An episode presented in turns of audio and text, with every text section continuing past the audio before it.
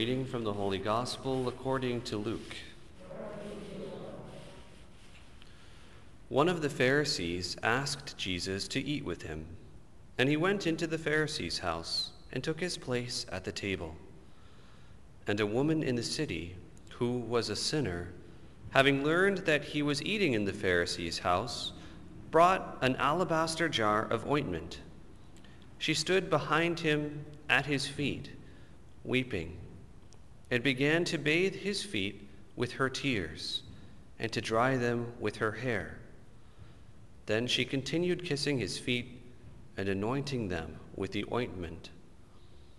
Now, when the Pharisee who had invited Jesus saw it, he said to himself, If there were a prophet, he would have known who and what kind of woman this is who is touching him, that she is a sinner. Jesus spoke up and said to him, Simon, I have something to say to you. Teacher, he replied, speak. A certain creditor had two debtors. One owed 500 denarii, and the other 50. When they could not pay, he canceled the debts for both of them. Now, which of them will love him more?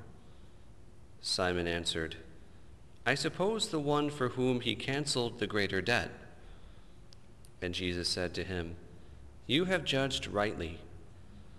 Then, turning toward the woman, he said to Simon, Do you see this woman?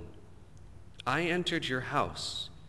You gave me no water for my feet, but she has bathed my feet with her tears and dried them with her hair.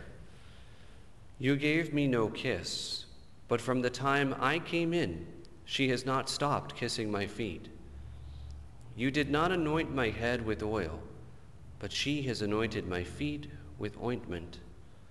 Therefore, I tell you, her sins, which were many, have been forgiven.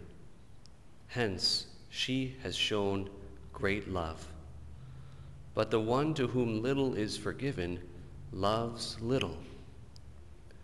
Then Jesus said to her, Your sins are forgiven. But those who were at the table with him began to say among themselves, Who is this who even forgives sins? And Jesus said to the woman, Your faith has saved you. Go in peace. The Gospel of the Lord.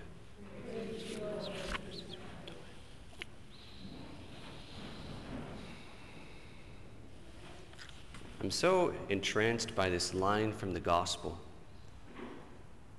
But the one to whom little is forgiven loves little. How amazing when we stop and think about it that here is God, Jesus Christ, the God man, who is also all mercy in the sense that he always wants good for us and wants to forgive us. He knows more perfectly than Simon, this Pharisee, the past of this woman, her story, her brokenness, her wounds, her sins, which he says are many. And yet, he gives something, this beautiful teaching that I think is a great consolation for all of us who are sinners. We have all sinned, all fall short of the glory of God, as St. Paul says in Romans. The one to whom little is forgiven loves little. There's something beautiful about an awareness of how much we have been forgiven. Something powerful.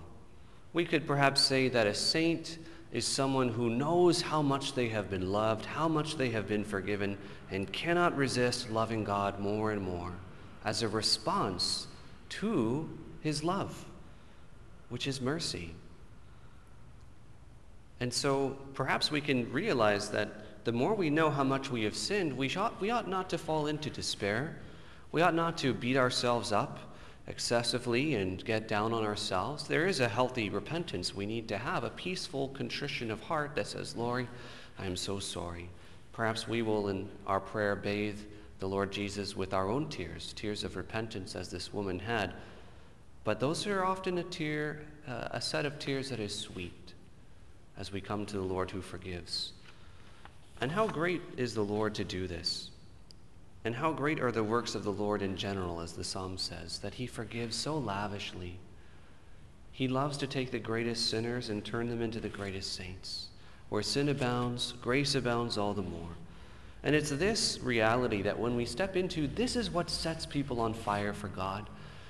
It's not just some kind of intellectual teaching or arguments, it's an encounter with the one who loves us. And that's what makes us want to do what St. Paul says to Timothy Set the believers an example in speech and conduct, in love and faith and purity. Give attention to the public reading of Scripture, animating all this, this exhorting, this teaching. It's this encounter with the Lord. We might have to return to that sometimes. Maybe today we can revisit that. I wonder if that inspired Saints Cornelius and Cyprian, our great martyrs today. I wonder if, well, they surely must have met the Lord Jesus so deeply and personally. I'm sure they had their times where they repented of their sins and they anointed the Lord. They, they bathed the Lord with their love and with their tears of repentance. And they become such great examples to us because their love led them all the way to imitate their Savior's death in their total self gift. We pray that the Holy Spirit will touch our hearts, inspiring us to see more deeply the great graces and the mercy the Lord has lavished upon us and let it make us fall in love with him, as it did for Saints Cornelius and Cyprian.